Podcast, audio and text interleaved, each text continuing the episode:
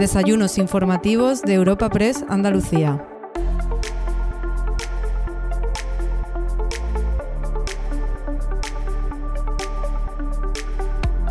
En esta primera edición del año de los desayunos informativos de Europa Press Andalucía te ofrecemos un encuentro con la consejera de Economía, Hacienda y Fondos Europeos de la Junta de Andalucía, Carolina España.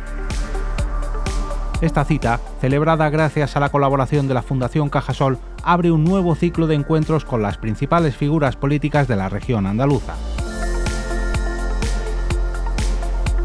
A continuación, escucharemos la bienvenida a todos los asistentes de la mano de Antonio Pulido, presidente de la Fundación Cajasol, la exposición inicial de la ponente protagonista de este desayuno informativo, la consejera de Economía, Hacienda y Fondos Europeos de la Junta de Andalucía, Carolina España, y en último lugar, un breve coloquio entre el delegado de Europa Press en Andalucía, Francisco Morón, y la invitada de este encuentro.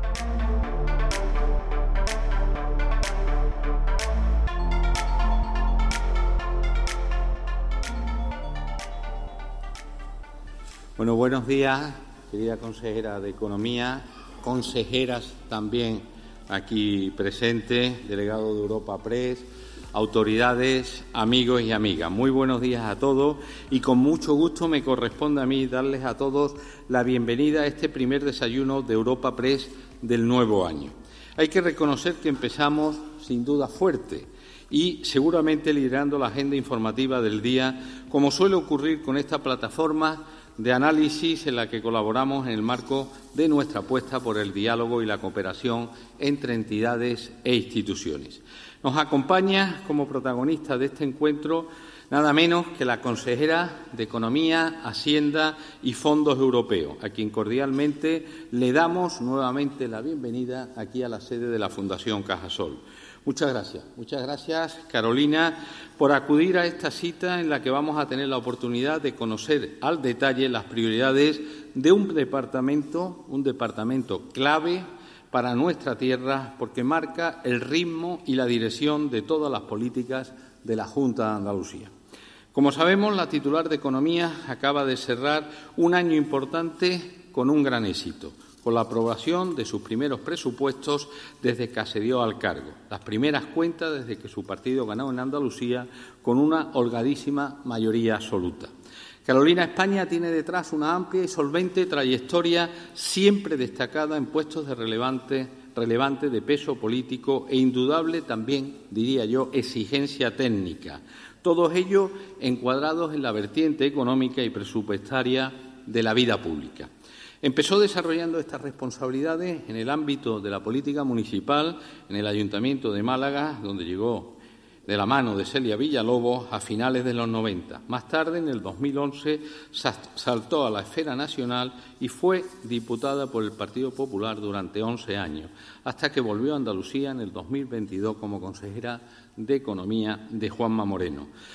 Los que la conocen bien dicen que Carolina España puede ser combativa, vehemente y pasional, pero a la vez que templada y meticulosa en los números, que siempre son lo suyo. Una mujer siempre implicada al 100% en lo que hace, capaz de tomar decisiones, aunque sean difíciles, y a la que no le asusta ni el trabajo duro, ni, por supuesto, como he dicho anteriormente, las responsabilidades ni tomar decisiones. De ellas, precisamente, venimos hablarnos hoy.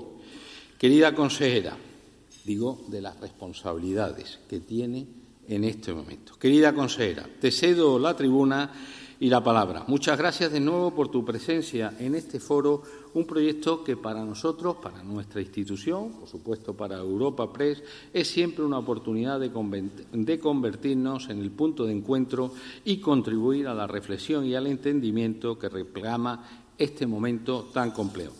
Muchísimas gracias, por supuesto, a la consejera y a todos ustedes por su asistencia. Muchas gracias.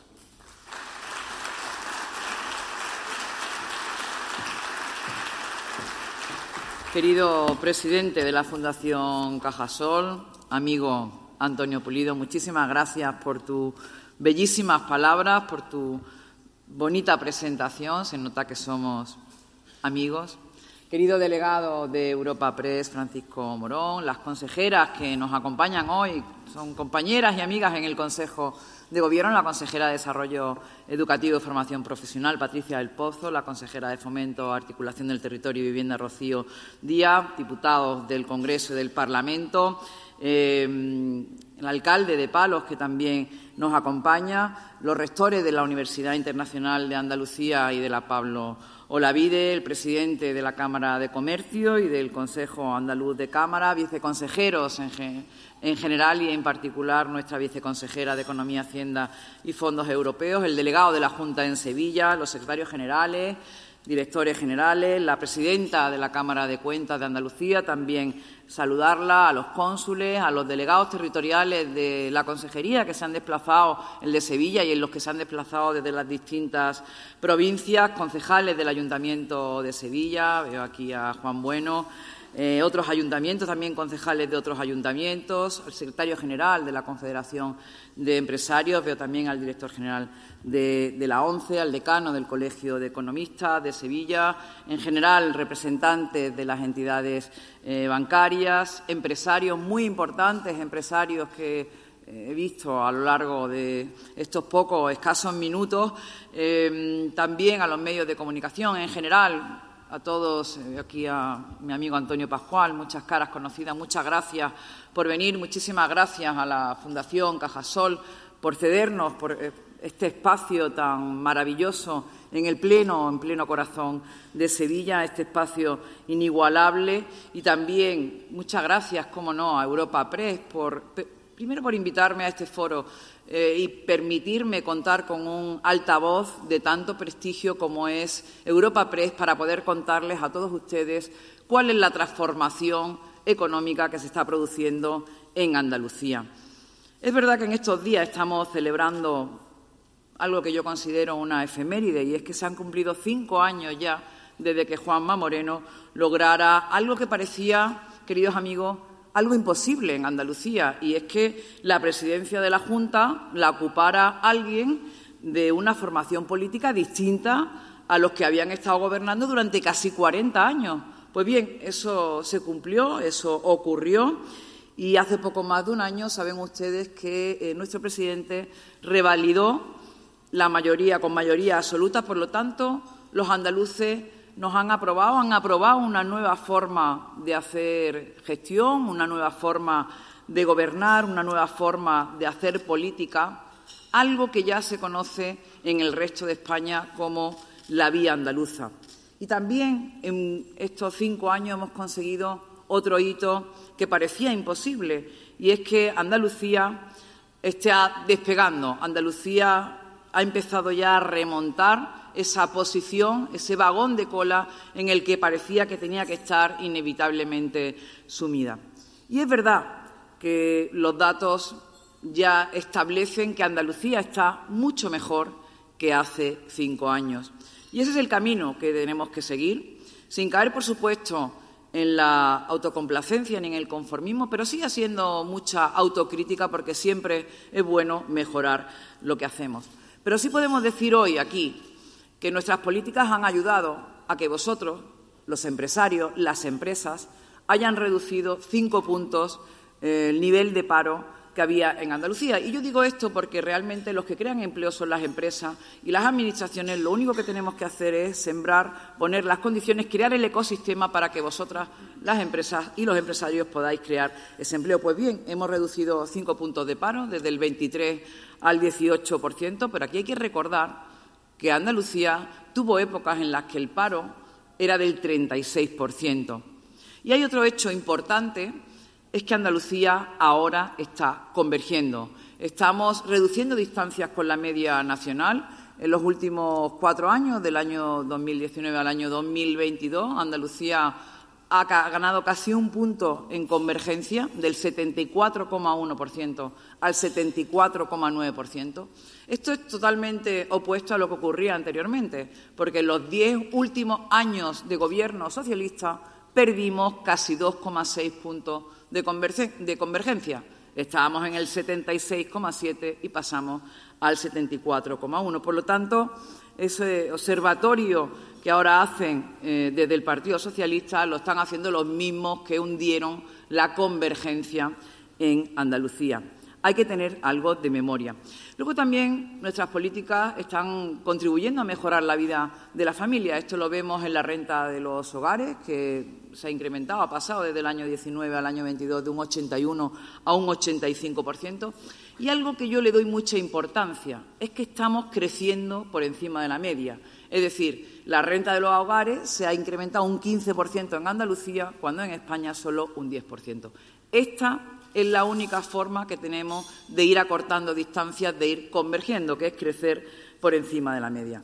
Nos preocupa la pobreza, pero en la lucha, en la lucha contra la pobreza también estamos reduciendo la pobreza pues, a un ritmo cinco veces mayor que la media y es verdad que queda mucho camino que recorrer, pero vamos por el buen camino y eso, esa conclusión nos la dan los datos. Desde luego, no podemos olvidar que este, el futuro de Andalucía pasa por superar una serie de retos estructurales y nosotros tenemos una política económica clara, tenemos una hoja de ruta que es el documento, la Estrategia para la Transformación Económica de Andalucía 2027, un documento que se aprobó en el año 2022, que se hizo entre todas las consejerías de la Junta de Andalucía, también con la sociedad civil, con expertos, con las empresas en el diálogo social, con las empresas y los sindicatos y, por lo tanto, este documento es el que nos establece qué medidas globales tenemos que abordar, sobre todo mm, para los retos del futuro, pero sobre todo también para ir reduciendo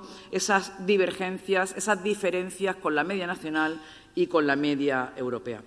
Está claro que la situación en la que partíamos hace cinco años era una situación muy complicada, muy difícil, lo saben ustedes, lo saben también los andaluces, pero lo más importante que hemos hecho desde el Gobierno de Juanma Moreno es revertir las tendencias. Eso es lo difícil en política económica y eso es lo que estamos haciendo desde Andalucía. ¿Cómo hemos cambiado las tendencias? Pues estamos impulsando la I de I en nuestras empresas, la digitalización, estamos apostando por el emprendimiento, de ahí el número del mm, número de autónomos que tenemos en Andalucía. Estamos impulsando la internacionalización de nuestras empresas, ayudando en las exportaciones. En definitiva, estamos creando un ecosistema, un ecosistema para la inversión empresarial, un ecosistema donde eliminamos trabas burocráticas y, al final, otro punto importantísimo, la mejora de la calidad del sistema educativo y de la formación profesional, porque nuestros jóvenes serán mañana, es el futuro de Andalucía. Y como les decía, esto es un trabajo lento, pero que empieza ya a dar sus frutos. Y empiezo, por ejemplo, con el fracaso escolar. Tengo aquí a la consejera de Desarrollo Educativo. En estos eh, cinco años hemos reducido casi siete puntos de fracaso escolar. Ya estamos muy cerquita de la media. Hemos superado ya a Valencia y Cataluña. Esto, queridos amigos, es converger y acercarnos a la media nacional. También estamos haciendo un trabajo importante en simplificación administrativa. Ya se han hecho tres decretos por los que esto es lo que nos piden los empresarios. Los empresarios, eh, lógicamente, luego hablaremos de los incentivos, pero los empresarios lo que piden es que haya agua, que haya luz. Luego explico el por qué digo eso, pero sobre todo simplificación administrativa. Pues está en marcha un cuarto decreto de simplificación administrativa y yo quiero recordar que en la época de la COVID fuimos capaces de dar las ayudas a los autónomos que antes se tardaban nueve meses en 40 días. Eso es realmente importante. El número de empresas inscritas en la seguridad social está creciendo en Andalucía el doble que en España. Es decir, estamos liderando en Andalucía el crecimiento de las empresas inscritas en la seguridad social. Eso no ocurría antes en Andalucía. Y estamos creciendo a un ritmo superior al de la media nacional a pesar de la sequía. Miren, del año 2019 al año 2022 Andalucía, según el IECA, hemos crecido 2,4%, España un 2%. En el año 2023, los nueve primeros meses, más o menos estamos ahí, ahí, una décima por encima, 2,7 Andalucía, 2,6 España. Es verdad, a ver cómo terminamos el 2023, porque es verdad que el último trimestre está muy afectado por eh, el tema de la recogida de la aceituna y depende mucho de las lluvias que haya habido. Eh, va a ser difícil, va a ser difícil mantener el tipo, pero lo hemos conseguido en estos últimos cinco años, a pesar de la sequía, a pesar de la COVID, a pesar de todas las tensiones geopolíticas que nos estamos encontrando. Y eh, hay muchos parámetros de los que podemos eh, sentirnos orgullosos, porque estamos liderando la bajada del paro en Andalucía. Es verdad que nos queda mucho camino por recorrer, por supuesto, pero hacía 15 años que no bajábamos de los 700.000 desempleados en Andalucía.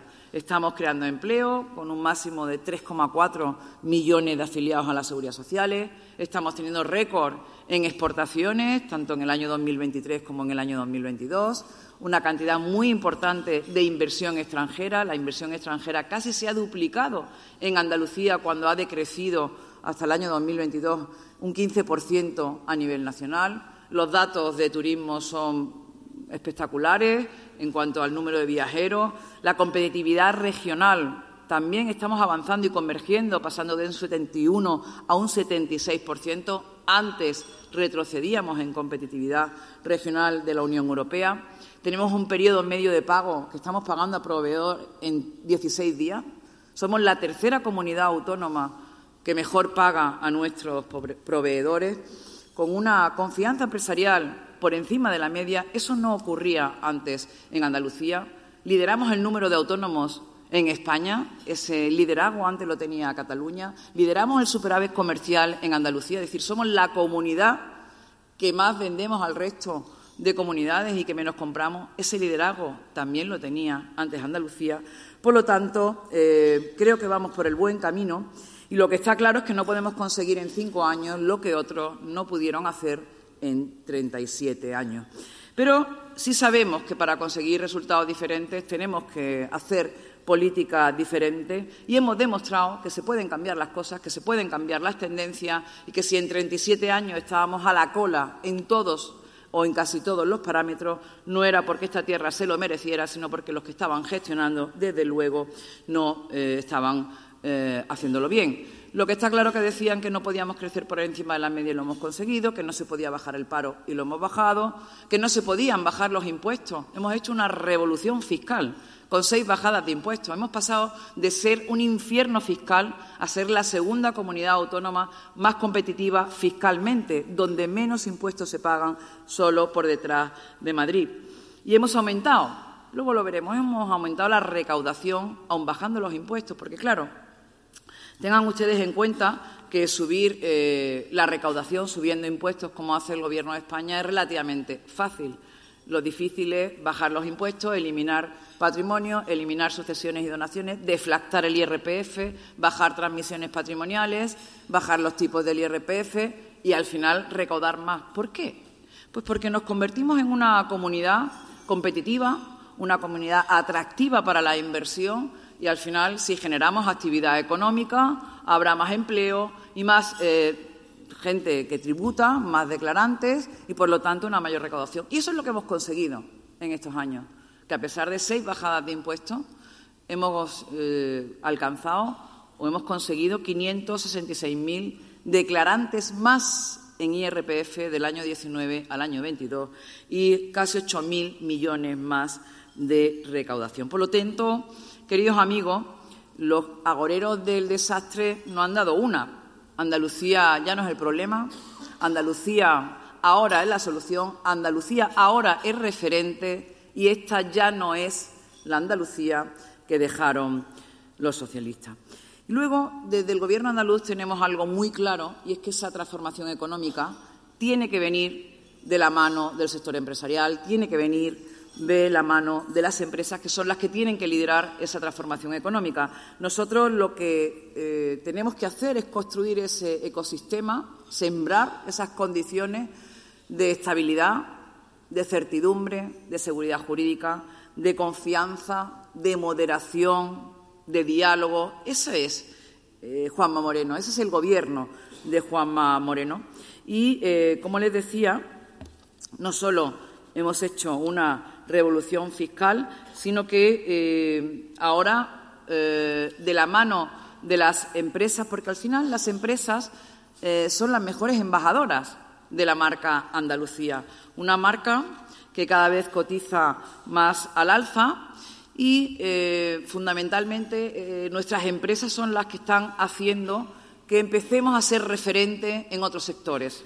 Tenemos dos motores fundamentales en Andalucía, como es la agroindustria, que ahora está afectada por el tema de la sequía. Mira, eh, si no estuviéramos la situación tan complicada de sequía que, que tenemos, podríamos crecer hasta dos puntos más de nuestro PIB y Está, yo sé que hay problemas serios y por eso nos estamos volcando en las infraestructuras hidráulicas, a pesar de que el 67% de las competencias hídricas en Andalucía, 67% las tiene el Gobierno de España eh, a través de la cuenca del Guadalquivir. Sin embargo, estamos haciendo un despliegue impresionante para eh, conseguir cada vez más hectómetros cúbicos de agua regenerada. Pero, eh, lógicamente, pues nuestras exportaciones, un tercio de nuestras exportaciones son de productos agroalimentarios, es el doble a nivel nacional, por lo tanto cualquier problema de sequía nos afecta en nuestra, nos da en la línea de flotación a nuestro PIB. Nuestro sector agroalimentario es un cuarto de nuestro, es un 25% de nuestro PIB, por lo tanto, bueno, pues mm, somos conscientes de los problemas que tenemos. Pero aparte del sector agroalimentario y el sector turístico, que son nuestros dos grandes motores, eh, las empresas empiezan a liderar otros sectores también en Andalucía, como la innovación tecnológica eh, con ese ecosistema que se está creando en Málaga, la inteligencia artificial en Granada, el sector aeroespacial, que está siendo muy pujante aquí en Sevilla, la energía renovable en Cádiz, en Huelva. Eso es lo que estamos haciendo desde Andalucía, apostar por la diversificación y por nuevos sectores. Y, desde luego, como les decía antes, esta estrategia se apoya en una serie de pilares. Lo primero es la confianza y la seguridad jurídica y la estabilidad, estabilidad política, institucional, presupuestaria. Acabamos de aprobar un presupuesto de 47.000 millones de euros prácticamente, algo que no tiene ninguna otra comunidad autónoma. Eso es estabilidad presupuestaria también. Hemos hecho una revolución fiscal permanente.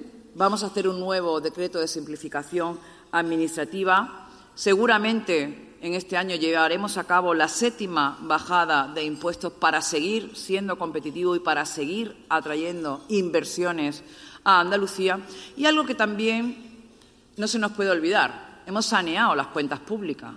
Aquí hemos pasado de ser una comunidad que no cumplía ninguna de las tres reglas fiscales a cumplir las tres reglas fiscales, eh, con un ahorro importante en conteniendo la deuda, que estamos por debajo de la media, conteniendo el déficit, es decir, eso es importante también. Y luego eh, se está haciendo una gestión que yo quiero resaltar aquí esta mañana, porque para nosotros eh, el, dinero público es sagrado, para la gestión pública eh, tiene que tener mucho cuidado que hace con, con, el dinero, con el dinero que es de todos, con el dinero que es de todos los andaluces. Por lo tanto, nosotros entendemos que todo lo que sea crear, generar ahorros es bueno para Andalucía. De hecho, eh, ¿por qué les digo esto? Porque estamos poniendo en valor eh, solares, patrimonio que la Junta de Andalucía tenía abandonado. Fíjense, nosotros cuando hemos llegado al Gobierno nos hemos encontrado que los anteriores gobiernos vendieron 70 edificios de la Junta de Andalucía a un fondo de inversión. Un fondo de inversión que les pagó 300 millones de euros, pero que les obligaba durante 20 años a pagar un alquiler. Eran 70 inmuebles que había 8.500 empleados dentro. Estamos hablando de conservatorios, estamos hablando de oficinas de empleo, es decir, donde se le prestaba servicio a los ciudadanos.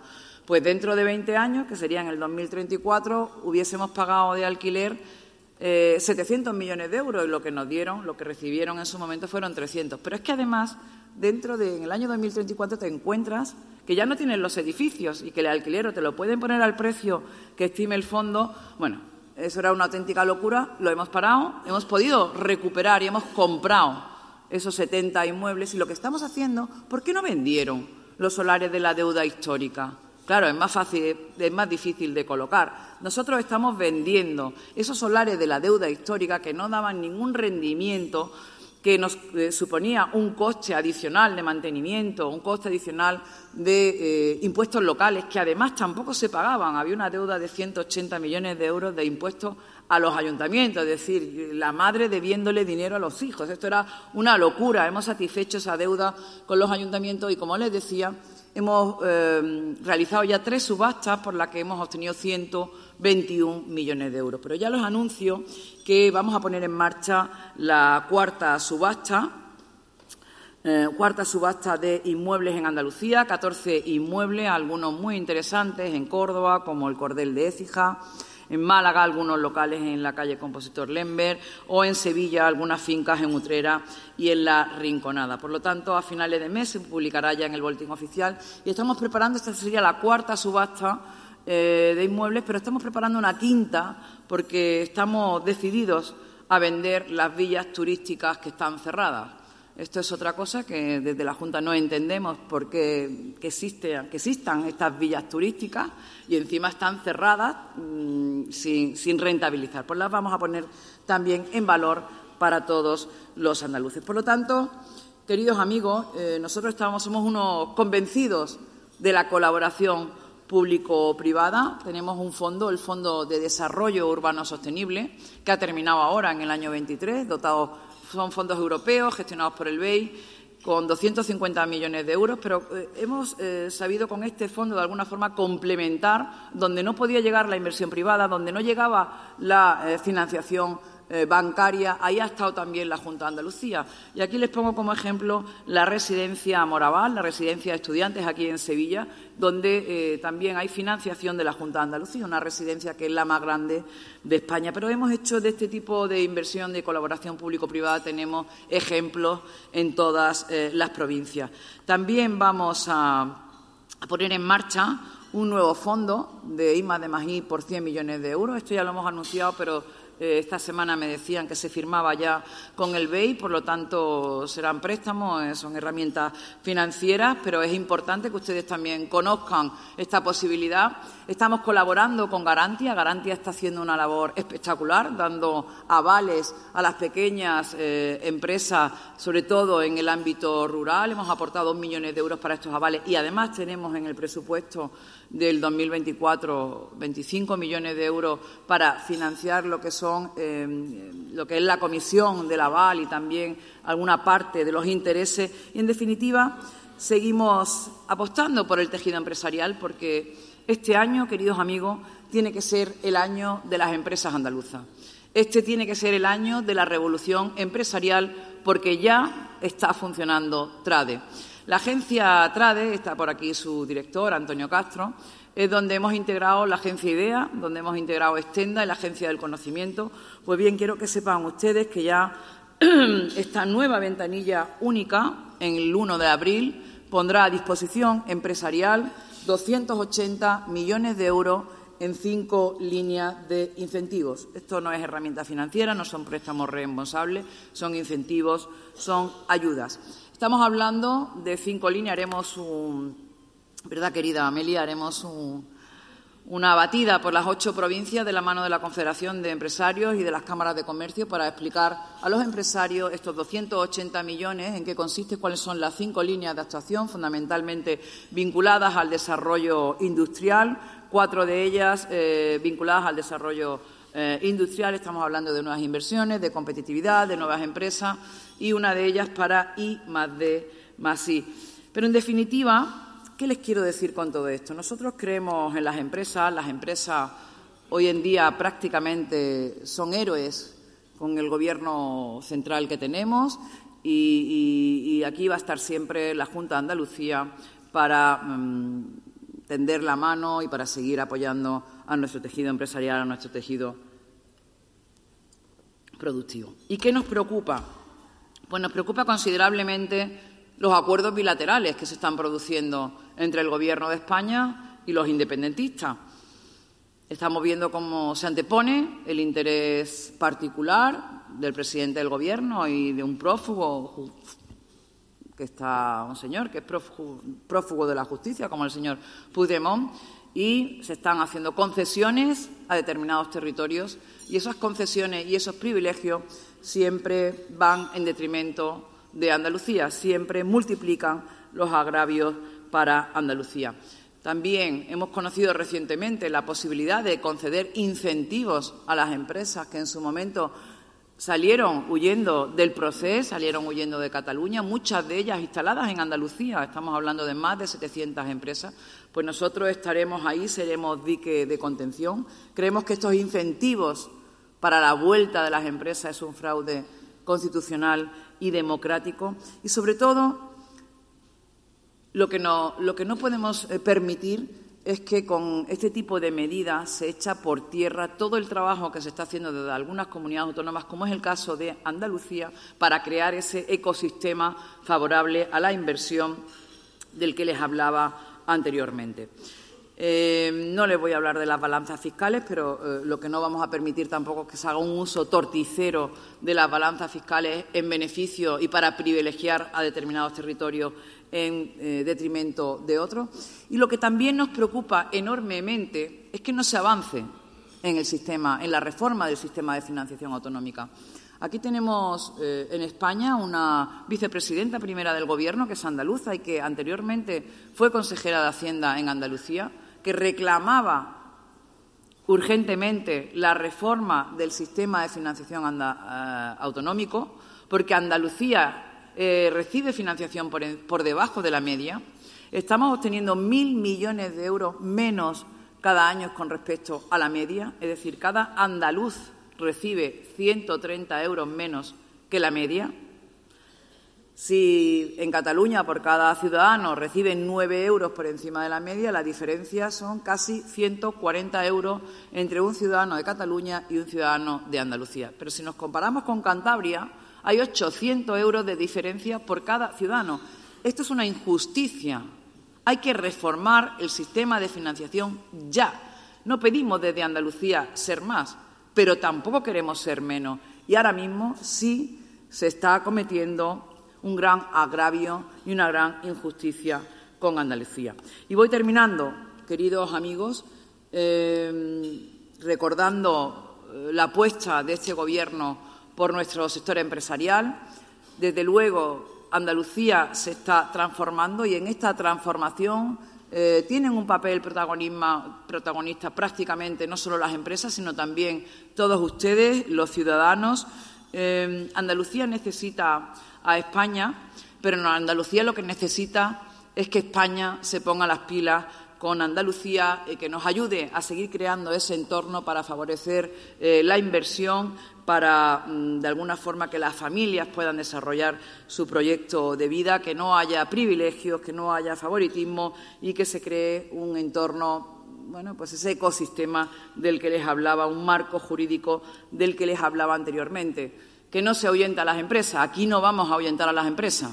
Aquí lo que queremos es que las empresas se instalen y se queden. Y sobre todo, y muy importante, queridos amigos, un gobierno que dice la verdad, es verdad que la verdad duele, pero este Gobierno dice la verdad, porque es la única forma de poder seguir avanzando y llegar al lugar donde queremos. Nada más, yo les doy la gracia por estar nuevamente aquí esta mañana con todos nosotros.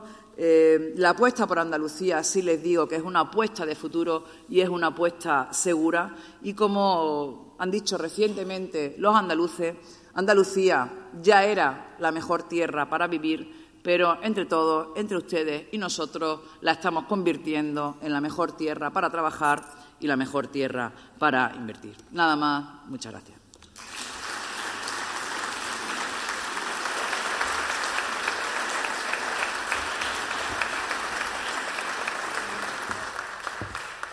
Muchas gracias, consejera. Eh, ha tratado los temas, los temas principales, esas cuestiones que están ahí permanentemente sobre la mesa y, las que derivan de cara a este año 2024, que es un año de retos. Eh, el presidente de la Junta de Andalucía el domingo ya anunció o advirtió a Madrid que iba por Madrid, ¿no? que iba a convertirse en la comunidad autónoma más atractiva fiscalmente y que por lo tanto el reto era superar, superar a Madrid, porque ahora mismo es verdad que Andalucía bueno, tiene unas ventajas fiscales que la sitúan en el segundo peldaño. Usted ha anunciado una séptima rebaja fiscal eh, ¿Por dónde van a ir? Si nos puede avanzar exactamente alguna de esas rebajas o alguna de esas medidas y, sobre todo, en qué va a afectar al ciudadano y a las empresas. Bueno, sí, efectivamente, Andalucía ha pasado de ser un infierno fiscal a ser la segunda comunidad autónoma más competitiva fiscalmente solo por detrás de Madrid. Yo creo que Madrid es un buen espejo en el que mirarse siempre.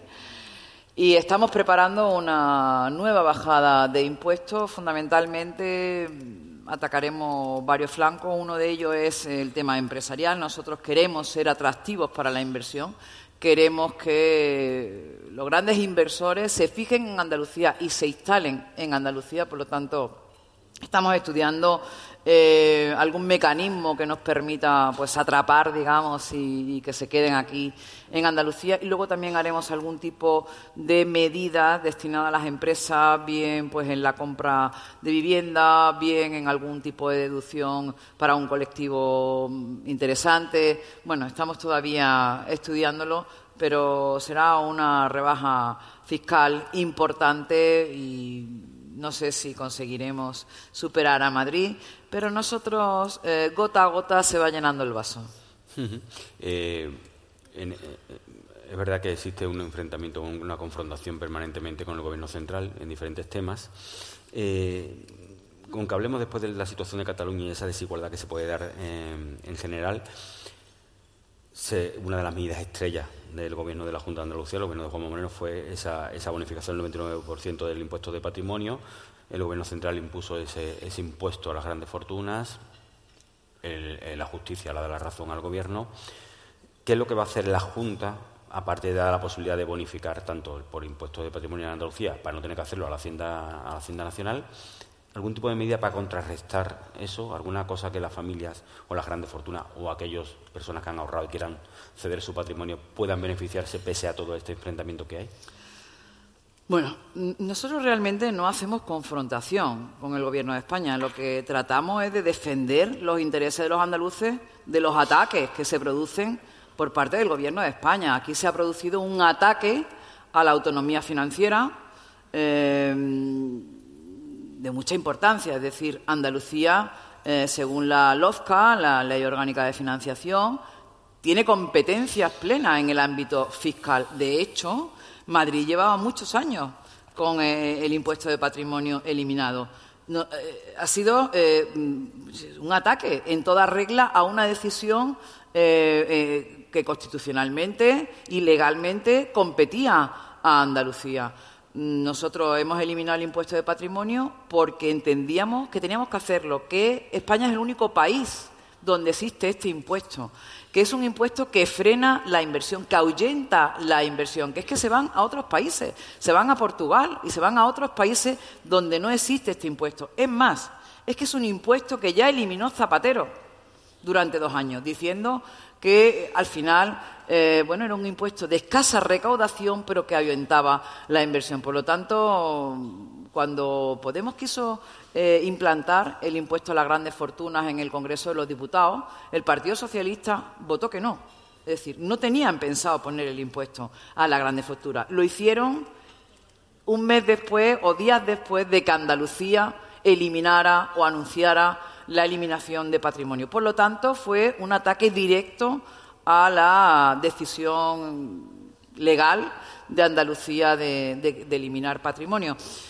Parecía que iba a ser para un par de años, luego están que dice que lo quieren poner permanente. Hoy he leído que, a pesar de que el Constitucional en su momento nosotros recurrimos, lógicamente, por invasión de competencias y a pesar de que el Constitucional no nos dio la razón, hoy viene que parece que puede eh, luego volver a analizar la cuestión. Bueno, ahí estamos. Lo que sí les puedo decir es que es un error, es un error por parte del Gobierno de España porque la recaudación es ínfima en relación con el daño que se le hace a toda España a nivel de inversión extranjera y nosotros seguiremos tratando de estudiar esas medidas de las que le hablaba anteriormente en la séptima bajada de impuestos para contrarrestar este efecto y para que la inversión no se vaya, sino que venga y se quede.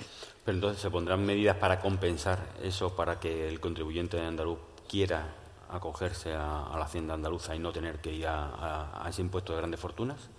Bueno, realmente ya hicimos una modificación a final de año para que el contribuyente andaluz decida si, eh, si paga el impuesto de las grandes fortunas en Andalucía o a nivel central en el Gobierno de España. Vale, y en el caso de que el impuesto de, patrimonio haya que volver a recuperarlo como tal, que de hecho se va a recuperar, ¿va a haber una medida que compense ese impuesto de sí, pero esto, esto, hay que aclararlo bien, porque cuando usted dice que se va a recuperar el impuesto de patrimonio, no es exactamente... No, es que mm, algunos ciudadanos andaluces eh, se me han quejado.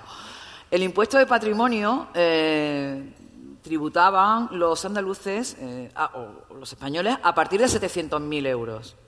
El impuesto a la grande fortuna es a partir de 2,7 millones de euros. Es decir, nosotros recuperamos patrimonio, pero para eh, las rentas de más de los patrimonios de más de 2,7, es decir, de 2,7 para abajo siguen sin eh, tributar. Entonces, esa recuperación de patrimonio es a partir de 2,7, porque no es a partir de 700.000. Y la recuperación de patrimonio es únicamente para que eh, no tengan que pagar el impuesto de... Es, prácticamente es igual. Si pagas el impuesto de grande fortuna, lo pagas en Madrid. Si pagas patrimonio, lo pagas en Andalucía.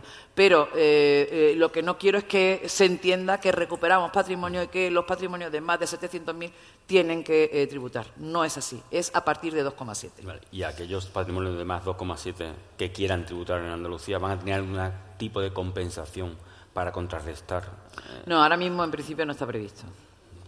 La señora Ayuso allí anunció ayer que sí, que va a poner en marcha un paquete de medidas para compensar sí, Sí, bueno, pero eso es similar a lo, que, a lo que hemos dicho nosotros. En la séptima rebaja de impuestos haremos algo de tal forma que los grandes patrimonios, los inversores, pues tengan aliciente y tengan motivación para poder instalarse y quedarse en Andalucía. Pero no hay nada hecho en Madrid tampoco.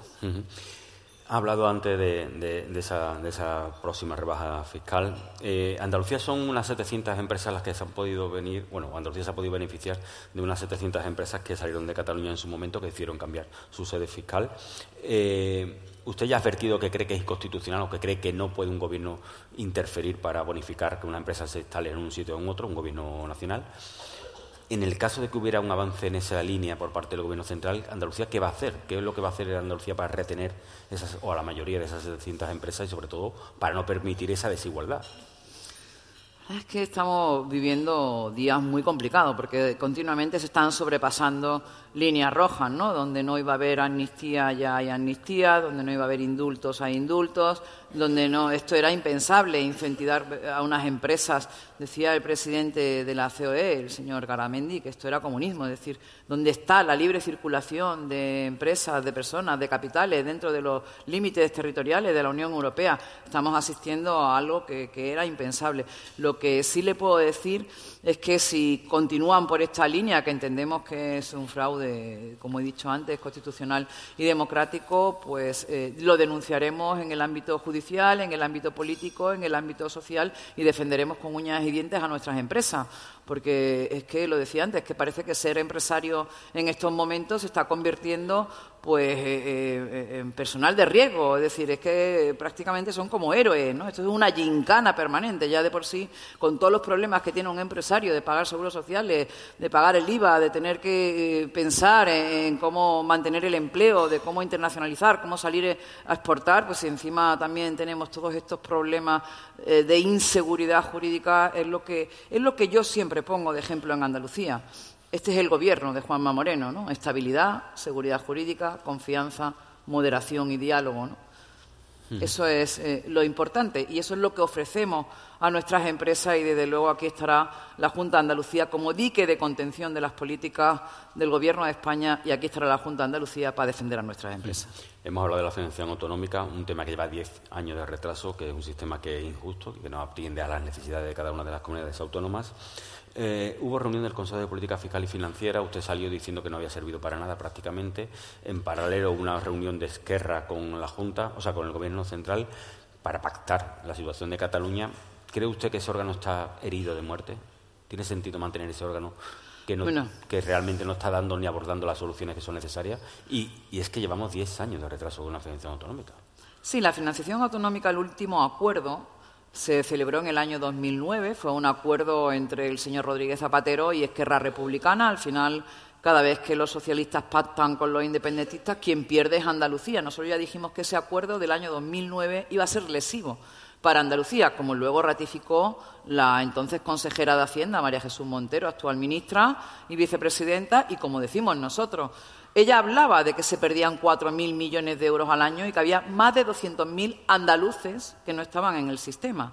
Y yo me pregunto si eh, ella, que conoce perfectamente lo que está ocurriendo en Andalucía, conoce el sistema de financiación, ha pedido por activa y por pasiva que se reforme el sistema de financiación y que nos faltaban 4.000 millones de euros al año, nosotros que hablamos de población ajustada, no de población real, y hablamos de una pérdida de 1.000 millones de euros al año, que ojo, estamos hablando ya de 14.000 millones de euros acumulados de pérdida desde el año 2009, no entiendo cómo una, la mano derecha de Pedro Sánchez y una vicepresidenta primera del Gobierno mm, andaluza no pone toda la carne en el asador para defender Andalucía y para modificar de una vez por todas el sistema de financiación autonómico. Eso se tiene que hacer en el seno del Consejo de Política Fiscal y Financiera, que es donde estamos todas las comunidades autónomas y es un órgano que se creó precisamente para la coordinación de la eh, Hacienda entre todas las comunidades y el Gobierno.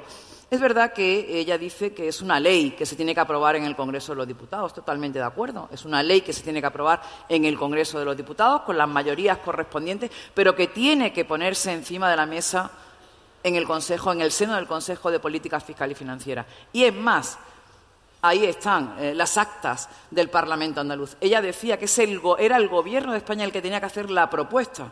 Por supuesto, ella dice que le corresponde a Feijóo hacer la propuesta, pero ¿quién, ¿quién está gobernando en España?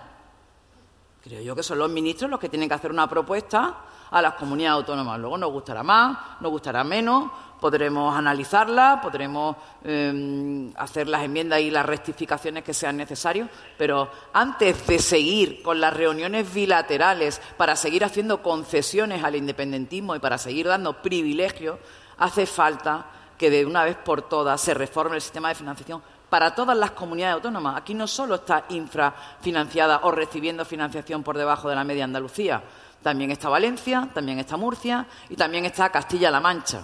Somos cuatro. Por lo tanto, eh, esto sí es urgente y esto, como consejera de la Junta de Andalucía, se lo pido a la ministra, a la vicepresidenta, a la andaluza María Jesús Montes. Por otro lado, de esas reuniones bilaterales, la, vicepresidenta primera del Gobierno dijo que, quería tener reuniones para tratar el tema de la quita de la deuda. Andalucía, en el caso de que sea convocada a esa reunión, asistirá y con qué idea se plantea esa reunión. Bueno, nosotros ya hemos avanzado que todas aquellas cuestiones que nos afecten, en principio nos parece un poquito chocante, ¿no? Que, claro, mm, para que se aprueben Mm, para seguir con el poder en Moncloa y se aprueben determinados decretos eh, se le den esas concesiones de condonación de deuda. Estamos hablando de 15.000 millones de euros de condonación de deuda a Cataluña, más 1.300 millones de los intereses. Y ahora quieren condonar la deuda de todas las comunidades autónomas para blanquear esas cesiones al independentismo. Mire usted, nosotros no nos vamos a oponer a la concesión de deuda, no lo entendería nadie, pero tampoco vamos a hacer reuniones bilaterales para ello. Todas aquellas cuestiones que nos afecten a todas las comunidades autónomas, como puede ser sistema de financiación y como puede ser condonación de deuda, se tiene tienen que hablar con luz y taquígrafos en el seno del Consejo de Política Fiscal y Financiera. Si se nos convoca para cualquier otro tema de Andalucía, pues por supuesto nuestra lealtad institucional eh, nos, eh, nos, indica que vamos a ir y que tenemos que ir. Pero para temas comunes de todas las comunidades autónomas, el seno del Consejo de Política Fiscal y Financiera. Mire usted, si usted sumara todas las concesiones que se le están haciendo al independentismo, porque el independentismo no solo está pidiendo la condonación de la deuda, es que está pidiendo el 100% de los tributos que se pagan en Cataluña. Actualmente las comunidades autónomas mm, de régimen común, exceptuamos a, País Vasco y Navarra, se nos eh, traslada o se nos traspasa el 50% del IRPF, del IVA, de los impuestos que se recaudan aquí en nuestro territorio. Cataluña ya ha pedido el 100%. Si eso se le da, estamos hablando de que esa diferencia del 50 al 100 son 30.000 millones de euros más al año.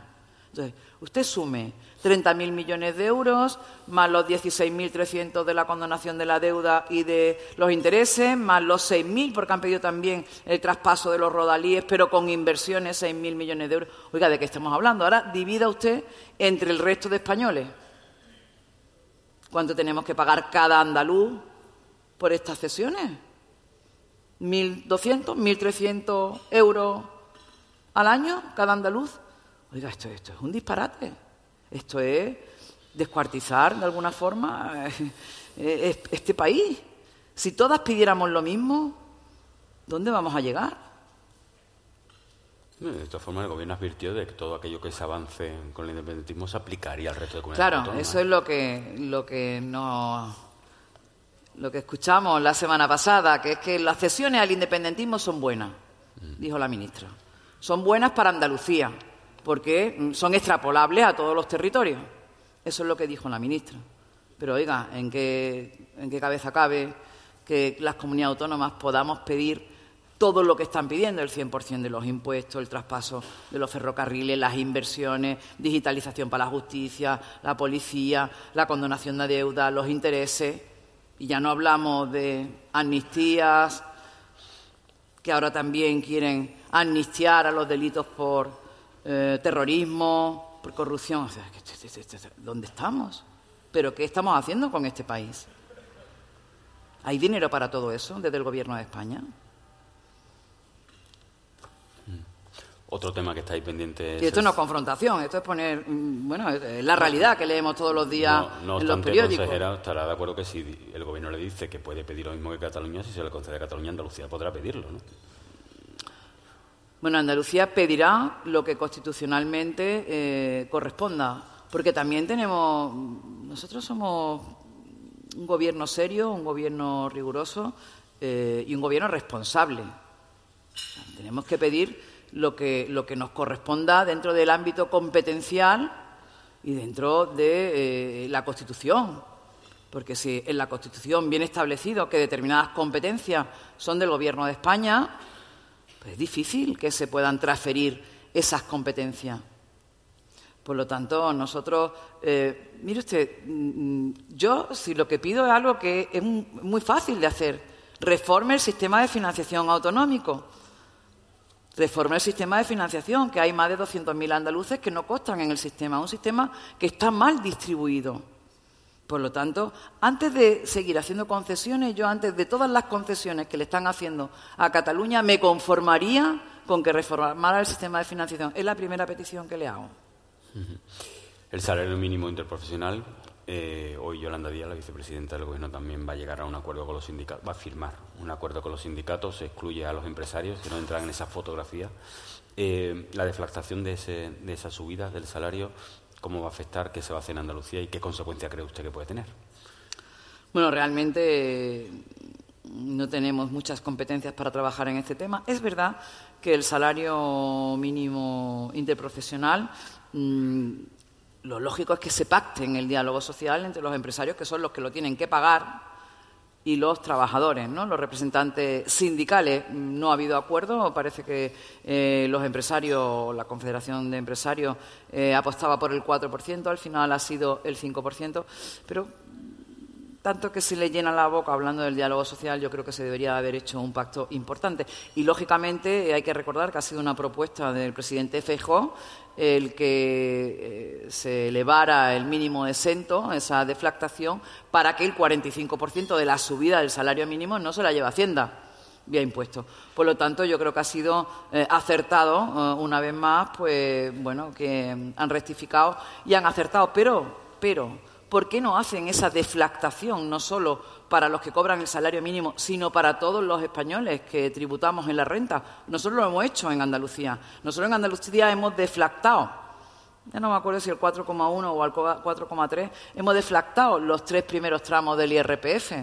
Esto es, de verdad, dejar más dinero en el bolsillo de los ciudadanos y que no te afecte la inflación, a la renta que cobras, que no cambies de tramo, pero solo en la cuota autonómica. ¿Por qué no lo hacen ellos también en la cuota estatal? Eso es lo que estamos esperando, no solo para el salario mínimo, para todos los trabajadores. Ha hablado usted también de la sequía. Mañana se reúne el comité de expertos de la sequía, el presidente la ha convocado para mañana. Eh, hay sectores que se van a ver más influenciados, o sea, más perjudicados que otros. Eh, ¿Hay una cuantificación o se entiende por dónde puede ir si en el caso de que no se produzcan las lluvias que son necesarias tanto en invierno como en primavera próxima? Yo creo que en temas tan importantes como el agua, como la energía, es necesario un pacto nacional por el agua.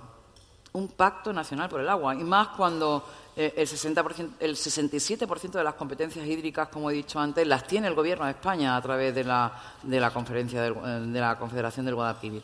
Por lo tanto, nosotros mm, le puedo, hacer, eh, le puedo decir que estamos haciendo un sobreesfuerzo en ámbitos que además ya no son ni de nuestra competencia. tenemos 1.500 millones de, euros en inversión en, ejecutándose, infraestructuras hidráulicas. Hemos hecho tres decretos de sequía por 300 millones de euros y vamos a hacer el cuarto decreto de sequía para ayudar a nuestros agricultores, para ayudar a nuestros ganaderos.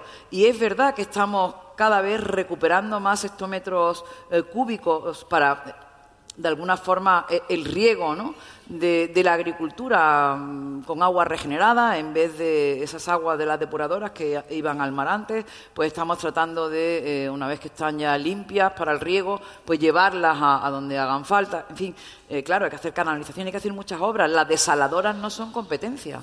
De, de Andalucía, son competencia del Gobierno de España. Se hace un esfuerzo, pero de verdad que solo no podemos.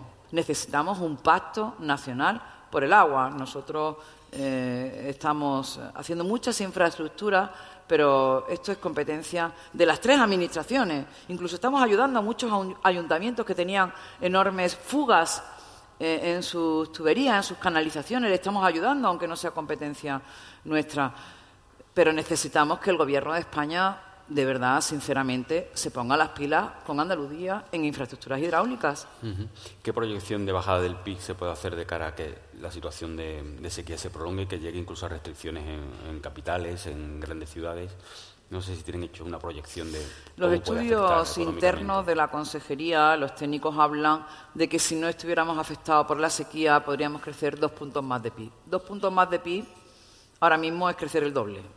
Es verdad que el año 2023 acabamos en el 5,2, Andalucía está creció un 5,2, yo creo que eh, está bien.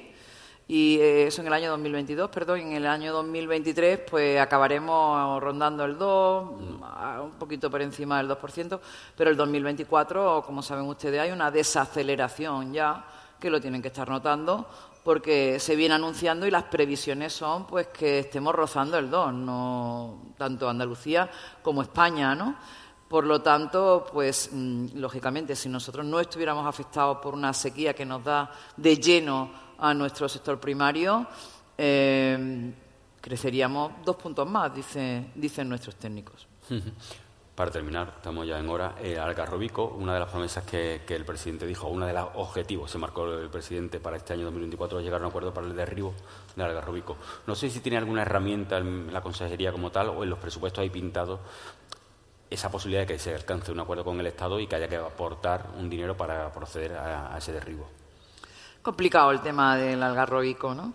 Ahora ha habido una, últimamente una sentencia eh, desde luego, desde la Junta de Andalucía, nuestra intención es eh, que hay que demoler eh, el Garrobico y devolver el estado natural a la playa. estamos no sé si en conversaciones, pero sí hay de alguna forma hablado pues, que haya una especie como de convenio entre el Gobierno de España y la Junta de Andalucía para eso tendrá unos costes posteriormente y nosotros pues haremos, eh, nos haremos cargo del 50% y eso sí está previsto ya en los presupuestos del año 2024. Ahora el tema jurídico tiene que solucionarlo y tiene que salir desde el propio ayuntamiento. Pero nuestra voluntad es, desde luego, eh, bueno, pues que demoler el algarrobico y, tenemos eh, preparados los recursos presupuestarios. O sea, que hay una previsión de que en el caso de que haya un acuerdo sea a coste 50% y la Junta tendría los fondos previstos para eso. No está en mi competencia, pero tengo entendido que sí. Bueno. Bueno, pues consejero, muchísimas gracias por haber asistido y bueno, espero que nos veamos a lo largo del año y vayamos viendo cómo va evolucionando la economía de Andalucía, sobre todo esa rebaja fiscal que ha prometido para todos los andaluces y especialmente para los empresarios. Pues nada, un placer, de verdad que me he sentido muy cómoda, muy a gusto, con tantos amigos, con tantas caras conocidas. Antes me preguntaba el presidente de Cajasol que cómo me encontraba en Sevilla y tal. Ustedes saben que yo, bueno, soy de Málaga. Y yo le he dicho que cada vez me gusta más Sevilla, me está atrapando, que me encanta Sevilla, que me encanta Málaga, pero que en definitiva lo que me encanta es Andalucía. Muchas gracias a todos. Despedimos este episodio del podcast de los desayunos informativos de Europa Press Andalucía, invitando a todos nuestros oyentes a descubrir el resto de episodios de este programa, así como los del resto de podcasts de Europa Press a través de europapress.es barra podcast. Recuerda que todos ellos están disponibles en las principales plataformas de podcasting.